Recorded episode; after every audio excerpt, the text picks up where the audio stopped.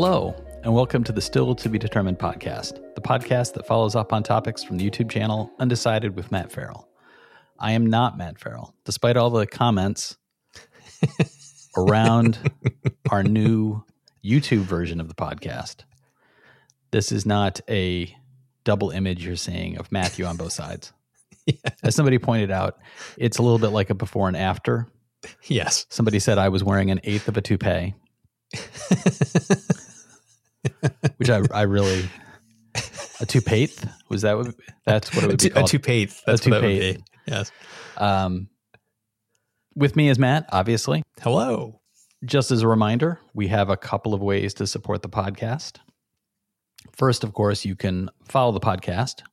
You can do that through your podcast provider. You can also do that at YouTube, where you get to see us on the screens. And you can also go to stilltbd.fm, where we have a link right in the middle of that page, which gives you a place where you can support us directly. And we are appreciative of each little piece of support we get, no matter what it is, whether it's liking videos, following us, subscribing, it all helps the channel. This week, we're going to be talking about Matthew's most recent episode, which was Can nanotechnology solve our battery production problem? Question mark. this episode dropped on February 16th, 2021, so it was a belated happy Valentine's Day to all of his viewers. He loves each and every one of you. I love you all. Yes. You can feel the love. Hmm. One of the main comments on this video that I thought was very funny was people talking about the the person you interviewed talking about his accent Yeah. and his vocal style. Yeah. And he had people were debating is he a Southern California guy? Is he just a West Coaster? There was definitely a bit of a surfer bro in there, which was Yes. I found it Yeah. very charming. I thought he, he seemed like a really nice guy. He's really Uh, nice. I like and him. I, I loved the kind of the stunned awe that he has about the technology that he had a hand in creating. The story that I thought was the most charming was when they very early on realized, oh my gosh, we have something here that's really kind of incredible. Describing the single sheet and then one single hole that then Yeah. demonstrated that it could actually capture molecules of one size and let the other ones through and that suddenly it was being called a miracle technology in Yeah. the trade mags Yeah. and his response was we only had one sheet and we had one hole that Yes. so it's something that you see, it's something that you see a lot in all this kind of research. Like uh, it was Jeff Dahn released a his group released a paper talking about how lithium ion batteries, this one chemistry they showed a test for, could reach uh, theoretically be a one million mile battery for EVs. And suddenly there were headlines everywhere about million mile battery achieved. It's going to be Tesla's next battery. It was like, whoa, that's not what this research was about. Right. It was about one little tiny part setting a new baseline. It was it's like the the press tends to grab onto the wrong thing Right. run full steam ahead, right which is what he was kind of describing, which I thought was funny. Right. Yeah. I also thought it was really neat that he was talking about, and of course, the the level at which his research is taking place is has got to be a very small world. So the fact that he's talking about this person that he was partnered with in one area has an office literally next door to Dr. Goodenough, who is somebody you've talked about in other videos. Can you talk a little bit about Goodenough and kind of like uh, circle back onto that to demonstrate what that connection is. Good Enough's research revolves around battery technology, correct? Correct. I mean, he's he's one of the the granddaddies of lithium ion batteries. He was one of the inventors of the technology, and he's actually such a rock star. The thing about him that a lot of people don't know is he invented RAM. Like this, this guy, like the thing that makes every computer in the world work Right. he invented RAM. It's like this guy is he's in his late 80s, early 90s now, and he's still working. And he's he's spearheading research into basically um like silicon and salt based batteries and like things that are going to uh, create batteries that are fully 100% recyclable. It's like he's still making an impact. And he works at the University of Texas and he has a lab full of, you know, researchers and PhD students that work for him doing this research. And the like insular, not it's not insular, but like the tiny world that you're talking about is his research for batteries at uh, University of Texas is like literally right next door to Benny Freeman's uh, group. Who's in Benny Freeman? The doc, Dr. Benny Freeman is the guy who's kind of like the preeminent membrane researcher in the world.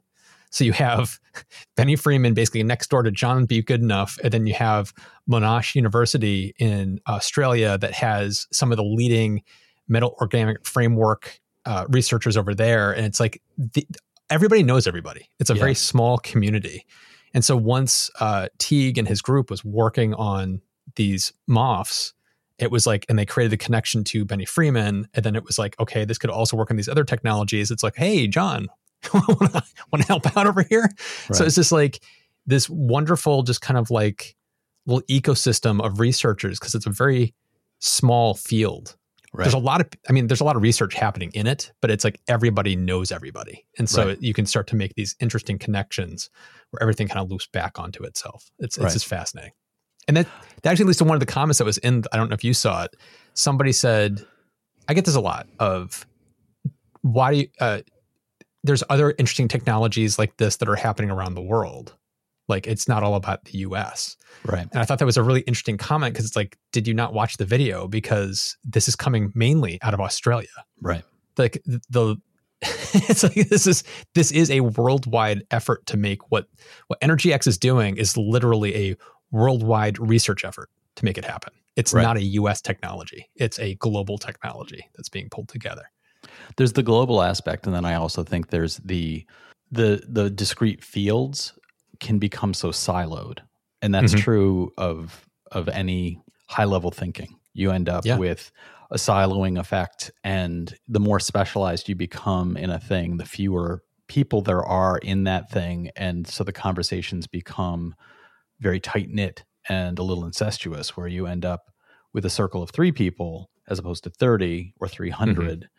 And i think that's one of the things your channel is trying to do which is broaden that audience that can be engaged in that conversation and to see these things and make connections. And I've seen that with your commenters who are very, uh, very, very knowledgeable in a, in a number of different th- fields, and they can see connections and make suggestions. And one of the things that came up in the comments on this one was something you talked about in the video, which is the idea of merging this technology with projects around desalination or I'm I'm fascinated by the idea that something that is intended on one level to be the mining of a certain mineral could have a byproduct which could be clean water. Mm-hmm. Um, the overlapping circles of that Venn diagram and the results of what you could get in one plant producing both minerals for one area and clean water for agriculture or even drinking. The the the fact that the water cleaning process in India requires a removal of fluoride, which from the US perspective, yeah, would never occur to me to think that fluoride would be something that you would need to remove from from water, but the w- levels there being so high that it becomes a semi-toxic element affecting bone growth. Yeah. Not only are the researchers global, but the potential impact could be global and global in ways that aren't necessarily one to one. Here in the US, we would benefit from, oh, battery technology. And in India, drinkable water that's not going to have the same toxicity. Or in areas of Africa, agricultural water for improving farming in certain areas. Right. So the, the, a myriad of results all from one little sheet that has a hole in it to be able to capture yeah uh, capture a certain a certain mineral and his one of the things that was obvious is that his big picture goal is to have a standalone system that is contained within his company. Mm-hmm he's coming to it from a perspective of there are curtain pro, curt, excuse me, certain processes already in place that they can jump into and become a part of. He talked about the pool system where they have yeah the the uh, brine water as it moves from from area to area and different minerals are extracted at different stages. did you get a sense from him of what he thinks the time frame is as far as at what point does the pool system move away and it become these contained stations which are not a brine evaporation station but an actual his machinery right. involved completely 100% is that a 10 year a 20 year plan yeah i i asked him questions along those lines and he never gave me a an explicit like time scale he oh, he answered those that kind of question in a broader sense where it was like it's going to happen was along the lines of what he was saying. Mm-hmm. but when it happens is going to be based on um, demand because as like the infrastructure that's in place now these companies are not going to change. They're not going to want to change it um, because there's too much investment behind it so it's going to happen as he pointed out in the, in the section of the video that i did include which was him saying when they have to start ramping up new production because that S curve is going way up. When they start have to make new production is when they're going to be like, we're not going to make more brine pools. We're going to start doing more of this thing over here because it's cost effective, takes less space, it's faster, it's going to save us money. So that at that point is when you'll start to see that S curve going up for demand is when you'll start to see fewer brine pools being created, less crazy mining happening, and more of this refinement process happening. So he was very vague, but reading between the lines, it sounded like this is going to be a 10 to 20 year right transition for that to happen. Um, it's going to be like 2035, 2040 probably before you start seeing why are you creating more brine pools? It's like just do this thing over here. It's going to save you half. You know, it's going to cost half as much, and you'll be able to pump out twice as much. Right. So it's it's going to be along those lines of decades for this to probably play out. And the overall you think about the scale of what brine pools he talked about yeah, tens of square miles and it's New York and, City. It's Man, it's Manhattan. Yeah. Manhattan is a brine pool. That's basically what this is. it was interesting to think about how that could be that could be the tripping point. Not well, we're not getting enough, but we've run out of land to buy to be able to install these pools and right.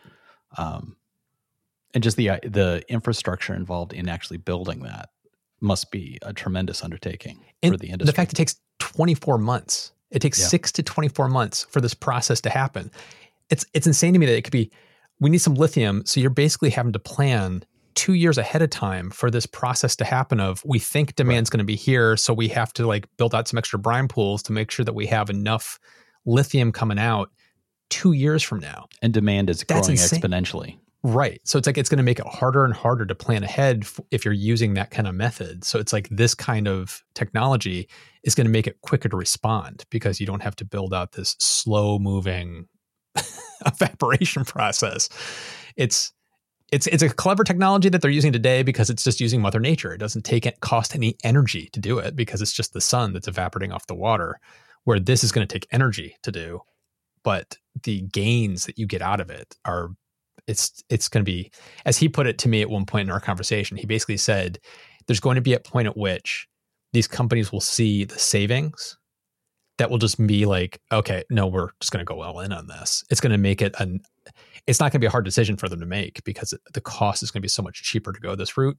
And once the first company that does that does it yeah. every other company it's going to be like dominoes going down. Every other company is going to jump on board because they won't be able to compete price wise otherwise. Right two questions, two follow up questions to that. One was, what is the vision for the the battery field aside from lithium? Was it Tesla is involved in looking at something that's a non-lithium battery? Was it nickel? They're they're getting rid of cobalt. They're increasing the amount of nickel in their chemistry, and they're mm-hmm. also starting to increase the amount of silicon in their batteries. And silicon is kind of like the holy grail because silicon is so much better at um, absorbing lithium ions. So it's like there's still gonna be lithium, but silicon as part of the mix is just really amazing. So it's more efficient. But it's also, it's like imagine a sponge that when you fill it with water, it increases in size four or five times. And then when it releases those lithium ions, it shrinks back down. It grows and shrinks much more than the stuff they're using today. So it can crack and break apart because of this massive Mm. expansion and contraction. So it's figuring out ways to counteract, not counteract it, but contain it in a way so it doesn't break apart and just fall Right. apart. or potentially explode. You're building a pressurized battery at that Well, you, point. you count for that in the engineering of you have to leave space. That's terrifying, though. That's Yeah. But Tesla has this method of where they're basically encoding, putting a coating around little silicon pieces, and it's it's very promising. And then there's other companies that are looking at using completely different things and different salts and completely like all silicon for most of the battery. It's like there's all these different kind of levels of research trying to get away from the materials we're using today that are harder to mine, too expensive to mine, or they're really hard to not hard, but they don't recycle. That's like what John B. Goodenough is doing is he's looking at batteries that literally could biodegrade. Like seriously, if you took the like if he succeeds in what they're doing, there's theoretically a point at which a battery, like when it's done, you don't have to recycle it. You could just like literally chuck it into a compost heap. Like it's it could it basically because it's made from just the organic materials that just kind of from seawater. It's like you're pulling stuff out of seawater to make batteries and it's it's it's crazy trippy stuff that's probably 20 30 years away but it's that's kind of where things are going I hope I live long enough to see the day where I can take my garbage and just go throw it into the ocean. Back to the sea with you You're welcome, Mother Nature. So a couple of other comments that were made on this this video. One was imagine it was it was a very brief comment that you kind of had to parse what they were trying to get to, but effectively it seemed like they were saying the speed at which this technology is evolving is far too slow. Mhm. They said imagine having to go through this slow growth either the pool use or even the growth of this technology in particular imagine having to go through that for 10 years. H is the only answer. And i assume they meant hydrogen as opposed to heroin. It seems like there's this almost a horse race between this style of battery technology people who are pushing for hydrogen or non the the the alternate battery route that you've just been describing. If you were to put your money on one of those horses which would you put it on? It would be some kind of battery technology. I don't think hydrogen has a shot in hell right now. It's like it's like the betamax versus vhs Hmm. it's like it had its time where it looked like the most promising solution but then while it was struggling to come to market batteries found an alternate path that just has been there's been so much innovation in batteries and tesla proving that it's viable today for evs it's like batteries have just outstripped what hydrogen can possibly bring us for consumer transportation. There's still hydrogen fuel cells and things like that still have a lot of possibility for other things. Um, so it's not going to go away but i think it's going to be more of a niche player. Batteries is where it's at. Within batteries there's kind of a raging debate about like, well, solid state's going to come in and clean house because solid state batteries are where the future's at. I don't necessarily disagree with that. I just don't think it's going to be as earth shattering as some people think. So Mm. it's like there are solid state battery companies like QuantumScape. Uh, uh, I'm blanking on a couple of the other ones, but there's some solid state battery companies that I think have a real shot at making a real dent because solid state batteries are very safe. They don't explode. They they're just safe, energy dense. So it's like it's kind of like the win-win where today you might have one ton of batteries in your car. It's like with a solid state, it could be half a ton. You get the same range and it's not going to blow up on you. It's like it, there's so many benefits to it. That's kind of where things are heading. When we get there, I have no idea. Right. Co- companies like Toyota claim they have solid state batteries that are going to be coming out by like 2024. But when you read into the press releases, it's like, yeah, we're going to show you some cars that are working with solid state batteries in 2024, but they're not going to be available for purchase until 2028. It's Right. like it's like when you read the fine print of what they're bragging about, it's like it's still right a decade away before we start seeing this in a meaningful way. so it sounds like the debate around these batteries is highly charged Okay. I see. what you- I like the way that that was almost like you just laid that you had that joke ready to go. you just went to. That was a long walk for that I joke, just. I just let it flop out on the table and we just both stared at it.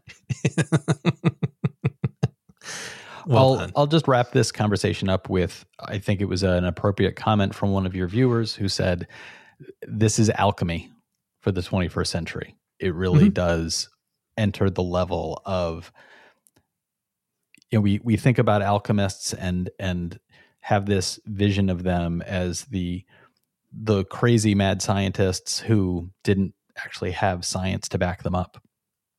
And their their visions of turning lead into gold.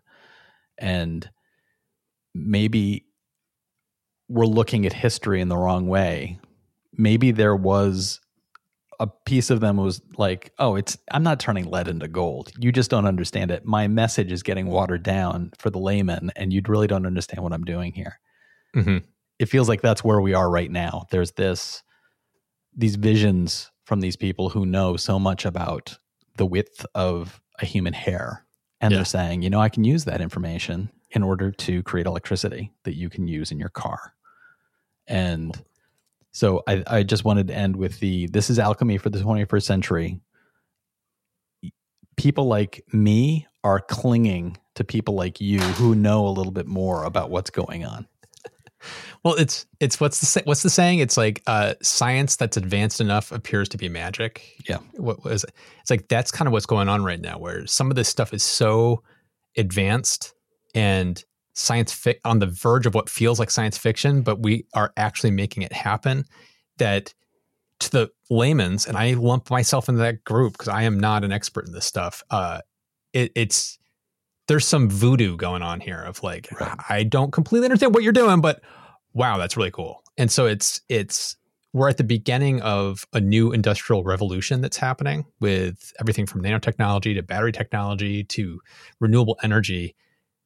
We haven't seen something this dramatic for since the industrial revolution, you know, the early 1900s. It's like right. this is not something that happens in everybody's lifetime and we're experiencing it right now. And it's kind of weird to try to be like, get perspective. This is this is what I'm always trying to do in my videos, trying to give perspective of like take a step back and just be in awe of what's happening right now right. and where this is going because it's it's going to be crazy times. Like this just is, this fast forward 30 years, yeah. it's going to be crazy. we're we're we're the people at the World Fair seeing a Tesla demonstration. Yes. yes. We're we're the people at the World's Fair seeing a steam engine pull as much weight as 100 ox would have to be used to pull that same amount of weight. Um, exactly. Um, and it's kind of stupendous, but it's hard for us to know how to wrap our heads around it. And you mentioned science fiction as as a writer and a writer of of some science fiction. In my experience, these advances in technology are really blurring the line between what is considered realist mainstream fiction and science fiction. There's a mm-hmm. blurring mm-hmm. of those lines where if you're writing about the world we currently live in, you're writing what 30 years ago would have been science fiction.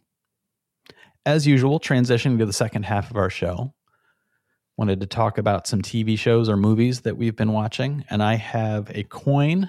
I'm about to flip it. it's in the air, Matt. Call it. Tails. What I love is this is now on YouTube, so you can see this. it's heads.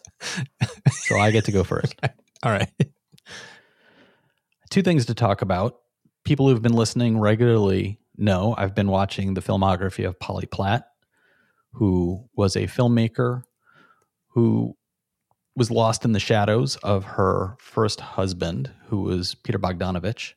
But she was involved in the industry for decades and had a hand in making some of the most memorable movies of the era.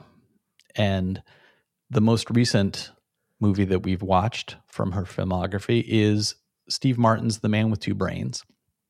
This is a movie that I used to watch in high school with my best friend. We probably watched it, I'm to just guess 20 times.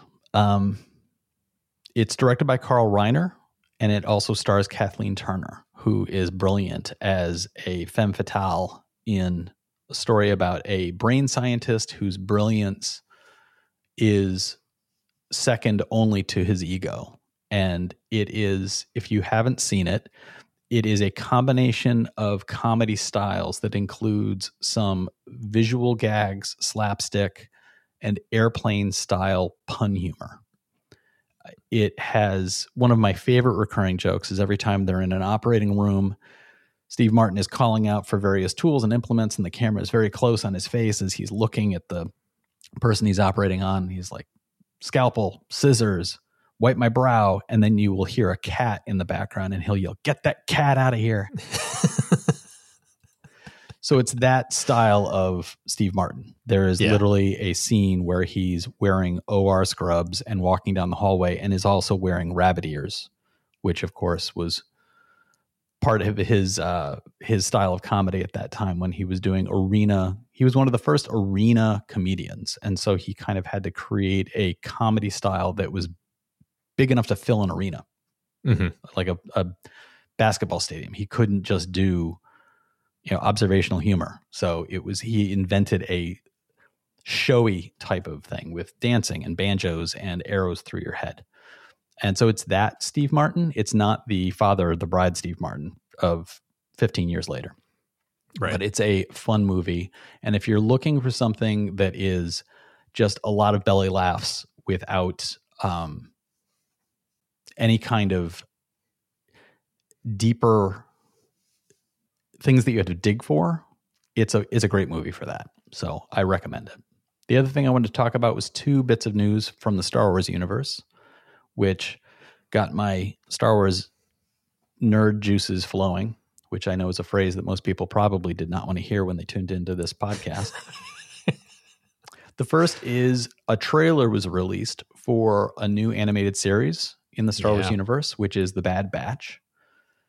And the Bad Batch is a group of clone troopers who were introduced in the most recent and final season of the Clone Wars series. It was very obvious to me as we were watching that that Yeah. this was a secret pilot that they were putting together to see what fan response would be. And the Bad Batch is an interesting concept in that it is a group of clone troopers for whom the development process, the growth process, didn't work out properly. So each of them has a number of traits that set them apart from what a standard clone trooper would be. And they work together, turned into effectively an elite commando unit.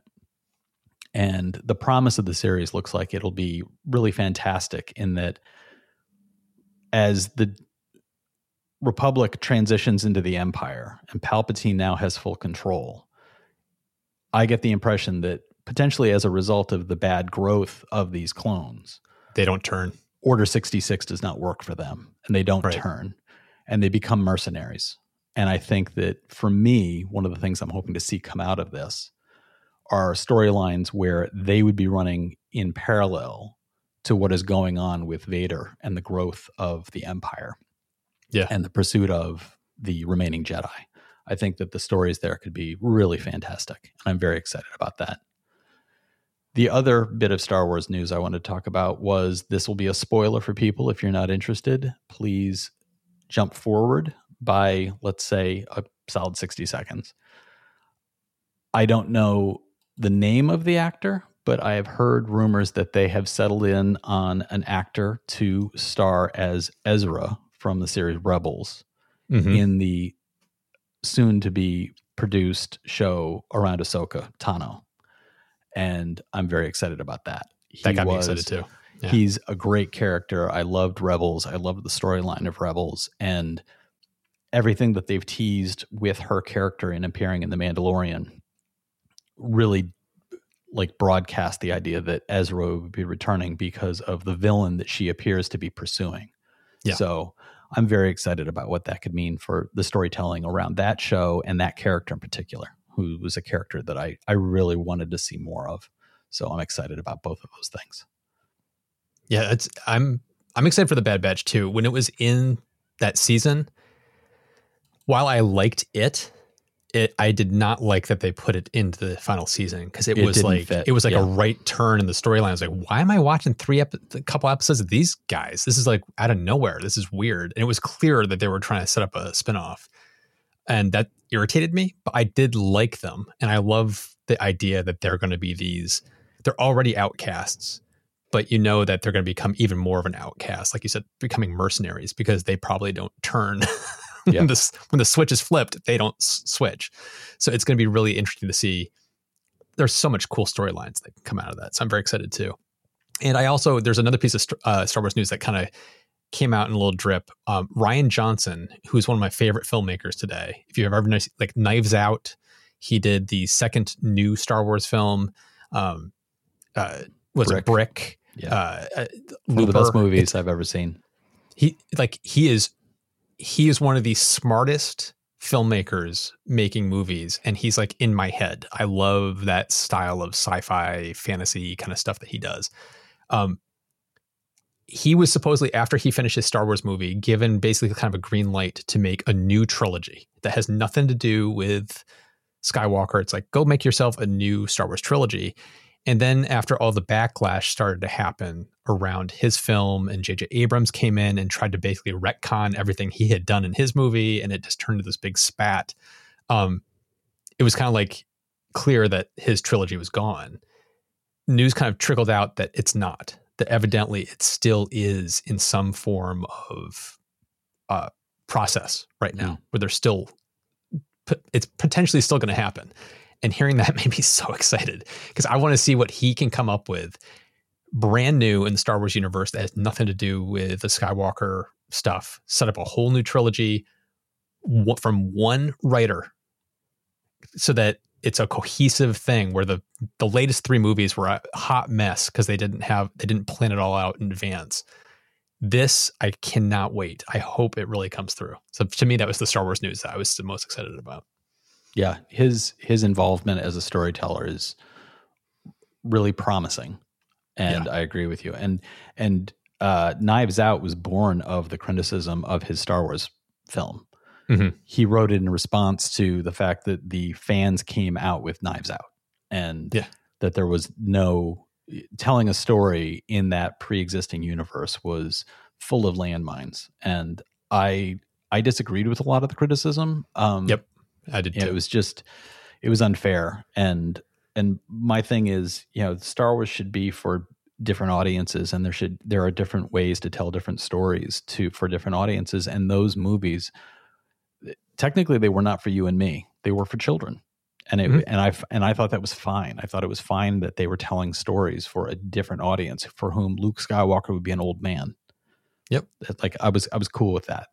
Um, so him doing his own thing and I think that one of the things that's being proved by all the different stories that are coming out of the Star Wars universe right now, it's in a, it has no borders. It can go lots of different places, and you can tell very very small stories, and you can tell very very big stories. And I think that it's exciting to see how different creators are bringing their vision of storytelling to different things at different scales. And Yeah. there's a lot of room for everybody. Um, the one thing I was going to bring up was uh, this is this actually comes from a mommy Ferrell recommendation. She uh, I, last time I talked to her, she recommended this movie that's on Hulu here in the United States. You can rent it el- elsewhere. It's a Russian film called Sputnik. Um, she loved it. And when you look it up online, if you look on Rotten Tomatoes, it has a really good Rotten Tomato rating. And if you look it up on IMDb, it's got a middling recommendation. It's kind of weird how it's like all over the map. Um, I watched it. It's a if you enjoy science fiction movies like alien horror films, it's definitely worth a watch. Um, it's when she told me about it, it was funny. She was like, "It's in, it's subtitled." She said, "So you got to read the subtitles, but there's not that much talking in it. It's not a big deal." After watching it, I was like, "Mom, what what movie did you watch?"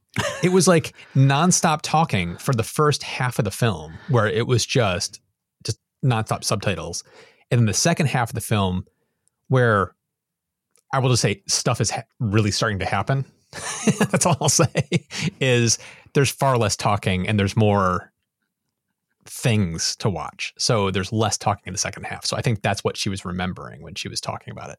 But it's a the basic also keep in mind that she is a person Yeah. who has subtitles on All the most of the time. Yes. So she- She's hard she's used to re- she's used to reading probably Yeah. every show and movie all the way through. So for her, Yeah. an hour of less is probably like, oh, there's barely any. So yeah. So the basic plot of this movie, without giving anything away, It takes place, I think, in the 80s when the USSR was still a thing, and two cosmonauts in space are disconnecting from their space station and about to return to Earth. And when they disconnect and on the re entry, something hits their capsule. And then you can hear something on the outside of the capsule. And the last shot you see, this is right at the beginning, is like the inside of the hatch thing starting to turn. and it was like, what? And the next time you see them, the capsule has crashed somewhere in Russia where it's probably not supposed to be. And these two cosmonauts are outside of the capsule and hijinks ensue.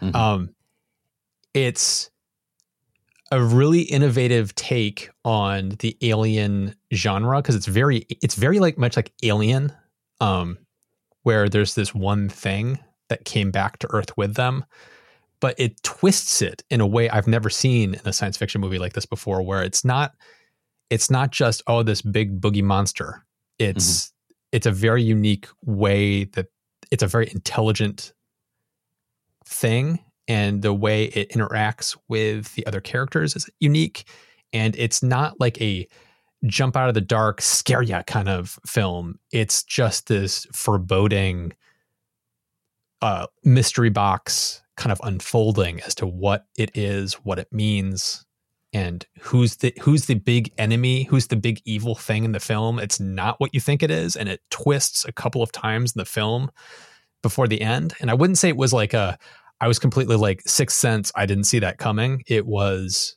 I could see where it was coming just before it was going to happen, but mm-hmm. it was enough of a mystery box that kept me interested throughout. So I would kind of give it a a, a a, a mild recommendation. I didn't think it was as great as our mother thought it was, but I thought it was definitely worth watching. I was entertained, and the thing about it that I really took away from it was the director. His name is Igor Abramenko. I think that's how you say his last name.